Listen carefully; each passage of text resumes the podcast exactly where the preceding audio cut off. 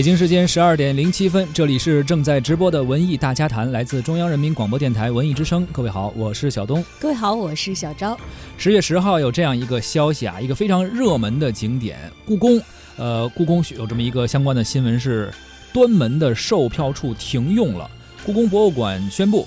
正式实行全网售票，每天的八万张门票啊，将全部是在网上销售，而现场售票的窗口即日起关闭。在今年的十一长假，故宫应该说是国庆各个人气爆棚的景点当中啊，显得尤为有序的一处了。虽然人很多，但是限流成功，购票提速，也让这么多的人并没有产生混乱。十月二号的时候，故宫首次实现当天的八万张参观门票全部通过网络售出。此后呢，故宫端门广场三十二个售票窗口停止了现场售票，全网售票。这也意味着故宫实体票彻底退出了历史舞台。国庆呢，历来是故宫游客接待力的一个大考验啊。呃，看来不管是网上售票还是人人员的限制，这次故宫都是经受住了考验，而验票的方式也由线下。到线上实现了一个平稳的过渡，并将在日后成为一个新的常态。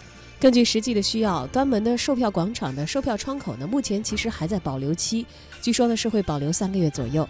为了帮助没有预约的观众现场完成网上购票，故宫博物院还制定了现场观众的引导方案。在端门地区呢，设有五个票务服务的咨询台，有专人提供咨询服务。故宫售票全面的网络化，扫码进门的如今啊，呃，您还有想进宫看看的这种打算吗？欢迎在节目的直播期间发来留言，关注我们文艺之声的微信公众号，跟我们聊一聊您在故宫游览或者买票的经历，还有机会获得我们赠出的电影票和演出门票。十月十五号，本周日的十一点，我们会邀请大家到万达国际影城的北京怀房店，文艺之声观影团包场，请您观看电影《回到火星》。发送姓名加电话加上《回到火星》到文艺之声微信公众号，就有机会获得我们的免费观影票。除了电影以外呢，我们还将请您看话剧，国家话剧院的作品《搁浅》，周五，也就是今天晚上，将在国家大剧院的小剧场上演。关注文艺之声微信公众号，发来。电呃，姓名加电话加上话剧搁浅这四个字，还有机会获得话剧的演出门票。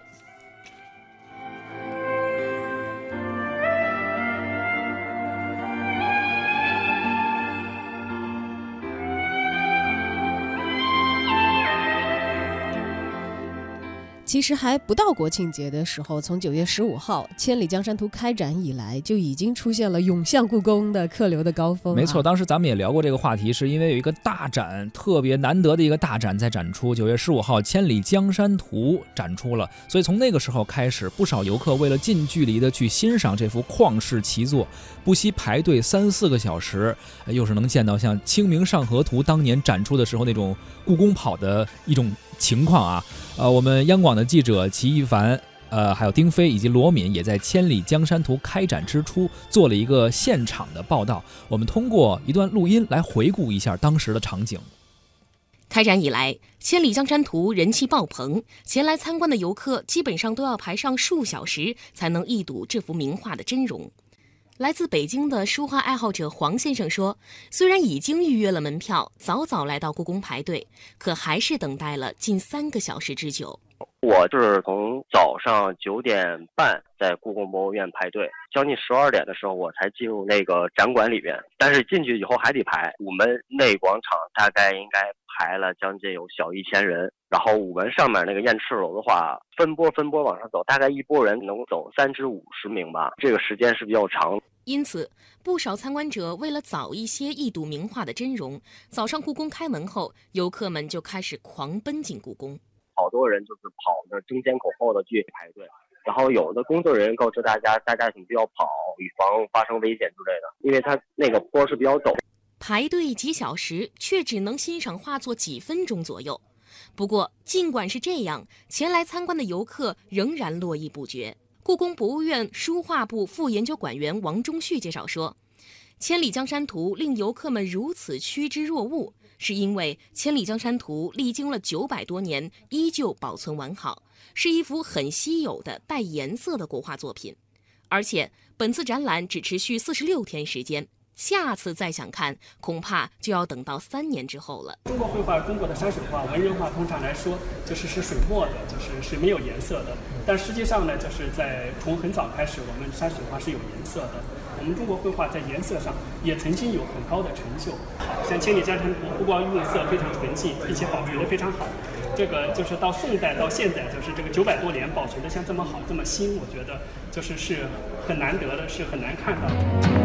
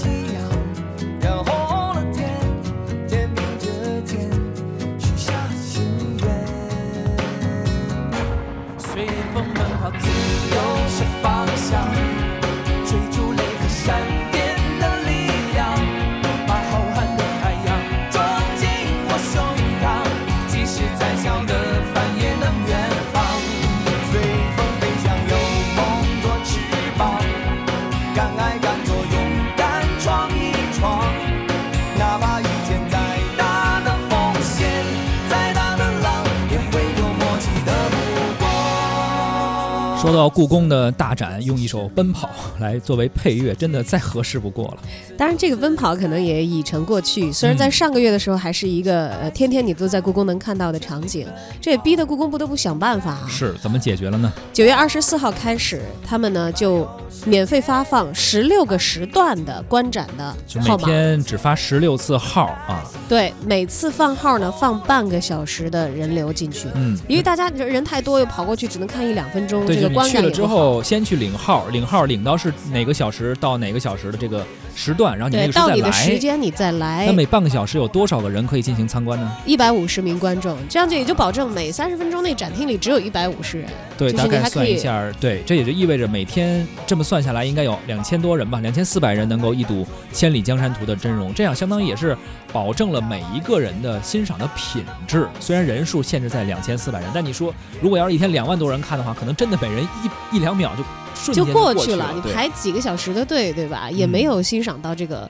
旷世奇珍的真容。是那么凭号参观这件事儿呢，对于进到故宫里的朋友们来说啊，我觉得是节省了很多的时间的。就比如说你嗯约到这个号了，你可以去逛一逛故宫别的地方，然后哎到点儿了来观展。而领号的地点呢，就在千里江山历代青绿山水画特展的入口处。是实施了限流分流全网售票以来呢，故宫博物院参观接待的秩序改善情况非常的明显。最大的好处就是降低了观众参观等候的时长，提升了观众参观的舒适度，避免了盲目的排队，这个真的是很耽误时间。而这个经验呢，其实明年可能会。呃，一直推行到故宫的销售的各个方面，确实我也感触非常明显。国庆节期间，我路过故宫的时候，然后在安检之前，就是在天安门那块儿安检的时候，就会提示大家不要，如果您是为了去故宫的话，就不要排队了，因为已经网络售票了，就没有了。所以这个时候大家就不用再再说去排队，排完之后因为没有票啊，或者说因为还要排很长时间才能够进去，就不会有这种困扰了。对，故宫方面也透露，在明年这个分时分段售票的情况会扩展到门票的销售，而不仅嗯仅是这一次的《千里江山图》的特别的展览。故宫博物院院长单霁翔。网上购票，在家里买票，不用到窗口买票。大数据的分析，明年开始我们精细化的管理，什么时段进多少人，什么地域进多少人，什么这个年龄段进多少人，人山人海的故宫博物院永远的一去不复返。就是说，以后我买完票，我就买，比如说下午两点到三点的，也就有这个时间段去参观。这个时候人可能会很少，大家都会比较舒服。嗯，在明年分时分段售票正式启动之后，我们就可以进行非常具体的，呃，去游览故宫的一个安排个时段啊，。嗯，那么目前呢，每天是有一万五到两万名观众，在网络售票未售罄的情况之下，还可以通过现场手机扫二维码，嗯，在门口购买当天的门票。当然，这个数量呢，相当于开放三十个售票窗口，在高峰时段连卖两个小时的这个售票工作。这能减少一些这个观众等候的时间吧。嗯，网售的过程呢，基本实现了没有观众滞留，人均购票的等候时间也由原先的十五分钟降低到了仅需要从端门步行到午门检票区的五分钟，因为其他的你都通过自己的手机啊或者提前的网络终端进行过操作了。是单霁翔院长还表示啊，因全网售票而面临闲置的这些端门的售票区域将干嘛呢？他会以一个让收藏在进宫里的文物能够活起来这样一个宗旨，探索一个适合于它的形式，哎，把这个区域呢还能够投入到服务广大的观众和社会中去。当然了，我们也欢迎大家在节目进行的同时跟我们发来互动留言交流啊！不知道近期你有没有去故宫观展的打算，也 也有没有这个带领来北京的客人去逛故宫的时，候，基本上好像，比如说我们生活在北京的话，无论是上学还是上班的话，可能有外地的朋友来北京，肯定会说你带我去故宫参观一下，然后参观一次以后再也就不不用再去了，因为当之前啊是真的是人太多了，因为来肯定是节假日来嘛，但是以后可能会好一些，你可以哎非常有面子的带着你的朋来到故宫参观，并且预约一个专属的时段。对票就可以提前约好了嘛。是的，嗯，我们也看到了网友们发来的留言，这位朋友名叫我来自火星。他说：“那那些不用智能手机和不上网的人，这下可不就惨了吗？嗯，老年人怎么办？只能用老年手机啊。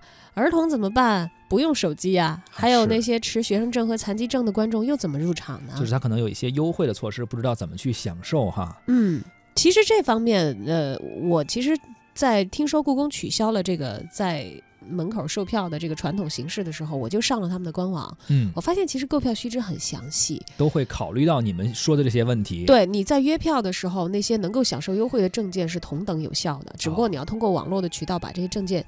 呃，上传上去啊，认证合格了。其实，在你购票的这个过程当中，你该享受到的优惠也是不会少的。是，就像之前我买电器说有家家电节能补贴的时候，我说那我在网上去购买怎么去享受呢？实际上你该输入身份证啊等等，它还是有方法的。所以大家查一查故宫的售票须知，应该都会有解决的办法。嗯继续来看刚才这个呃，刚才这个朋友还讲到说，那个如果到了门口还不会买票的，就目前这三个月啊，嗯，端门的售票处还有专人帮你买，就是啊你的手机如果不是智能手机的话，可能人家也会给你想一些办法。明白，这算是一个过渡期。对对对过渡期嗯完成之后具体会怎样，这个可能还有待到时候我们再具体观察。还有网友小胖飞行中说，刚听说故宫撤销售票处的时候，还以为是故宫免费开放了呢。哎，这位朋友想多了，对想多了。但是梦想还是要有的，万一实现了呢？期待着那一天吧。呃，不过故宫免费不免费不知道，我们就知道，即使您进了故宫，您要再去看《千里江山图》这种展的话，还要单独再买一次票。哎，这现在需要这个是免费的，这是免费的，免我知道钟表馆。什么是。哦，钟表馆之类是需要再买一个票。你这是哪年的老黄历？千里江山没看没看成吗？千里江山现在是这个只是拿号就可以，不免票，但是啊是免费的。它这个票其实就是现在的这个约时段的这个放号嘛，对吧？明白，也就是说，如果您是奔着这个展去的话，您就提前在网上买好门票，然后到那儿之后去领号就可以了。嗯，那么其实我们讲到了那么多《千里江山图》嗯，呃，这幅画的这个名气大，我们当然是知道的了。是，可能很多人都想去看一看它的真容啊，甚至排很长时间的队。但是我建议大家去之前还是要做一些功课的，毕竟你得了解它的历史啊、背景啊、谁画的呀、怎么回事儿，再去。哎，短短的可能你只能参观这一两分钟，才有价值、有收获。对，除了名气响亮和展出极少之外，这幅长卷何以传世呢？今天我们也来一道做一做功课，听听看微信公号“意外艺术”的易公子是怎么解读的。以前我们老觉得说要欣赏国画，国画嘛，那应该是要有人生丰富阅历的人才能够欣赏得了的，才能画得出来的。你想，黄公望画《富春山居图》的时候八十几岁，齐白石他当时九十几岁的时候才到达炉火纯青的地步。那王希孟偏偏不，这幅《千里江山图》王希孟创作的，当年他只有十八岁，但是也只有十八岁的王希孟敢这样画《千里江山图》。如果再那么让它老一点，可能味道就不一样了。呃，我们其实对于中国画有很多的误解，老觉得说，尤其是这种山水画，它就是应该黑黑白白的水墨，但不是。实际上，现在目前中国现存的最古老的山水画是隋代展子虔的《游春图》。你看，它不是水墨画，它是青绿山水啊。后来呢，文人墨客为了直抒胸臆呢，就开始用水墨的方式去表达中国山水。而十八岁的王希孟重拾了青绿山水的这种重金属的感觉，然后做出了一个这么有鲜艳的、热烈的。你看，九百年了，到现在颜色还这么漂亮。它用的是什么呢？是石青石绿的这种矿物质颜料。你不要小看那个颜料，那颜料在古代很贵的，跟金子一样贵。而且他画的那个画卷非常的长，你知道多长？我们知道那个《清明上河图》很长吧，六米，非常长。他两个《清明上河图》那么长，五个姚明那么长。你想啊，这个落落长的长卷里面用那么贵的颜料，它就好像是我用金子画一个十二米的画。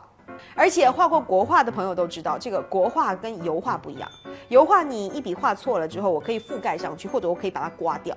但是国画完全没有，你有可能就是一次性创作，我一笔画错，一幅画都毁了。那我肯定是先拿一堆破纸，然后在上面画个二十年左右的草稿，最后才敢战战兢兢的开始创作。但是十八岁的王希孟不一样，他不知道哪来的自信跟狂妄，沾起一个跟金子一样贵的颜料。笔一挥，唰唰唰，当然中间也有小笔啊，就花了半年的时间，十二米长的《千里江山图》就完成了。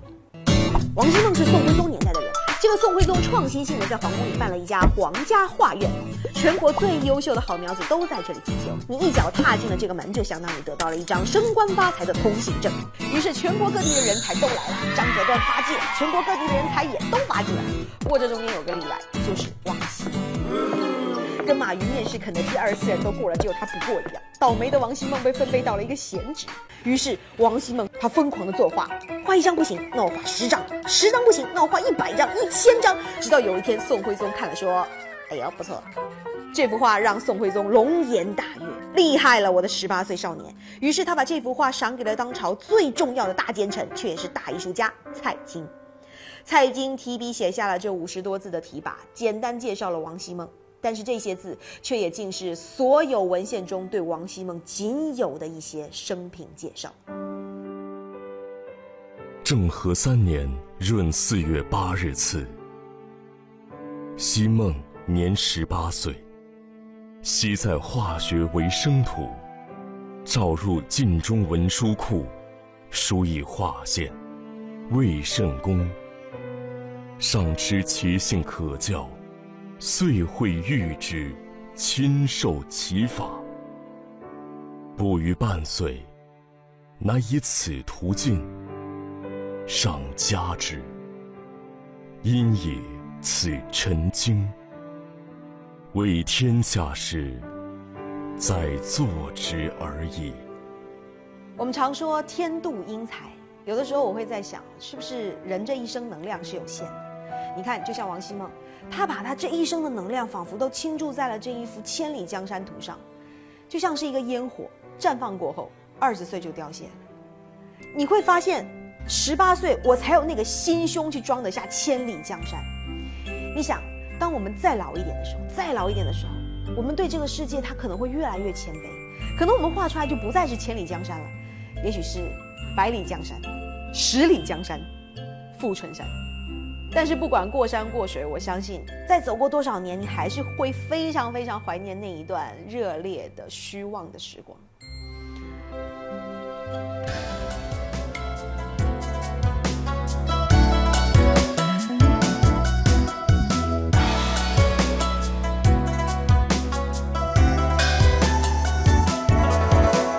萤火虫用来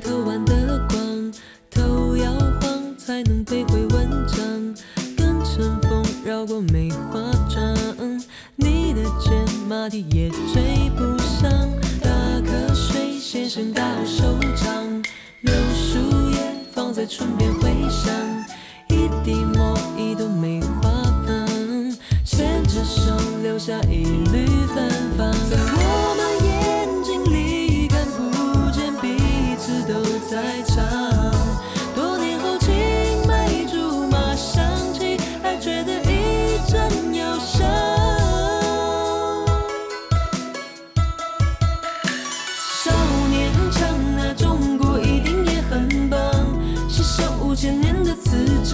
传说中的神奇和谦虚的锋芒，一根傲骨无法隐藏是智慧的力量。少年强那，中国一定也很棒。散发五千年的磁场，习惯了后怕之人，赢了还说承让。再钻无限梦想和希望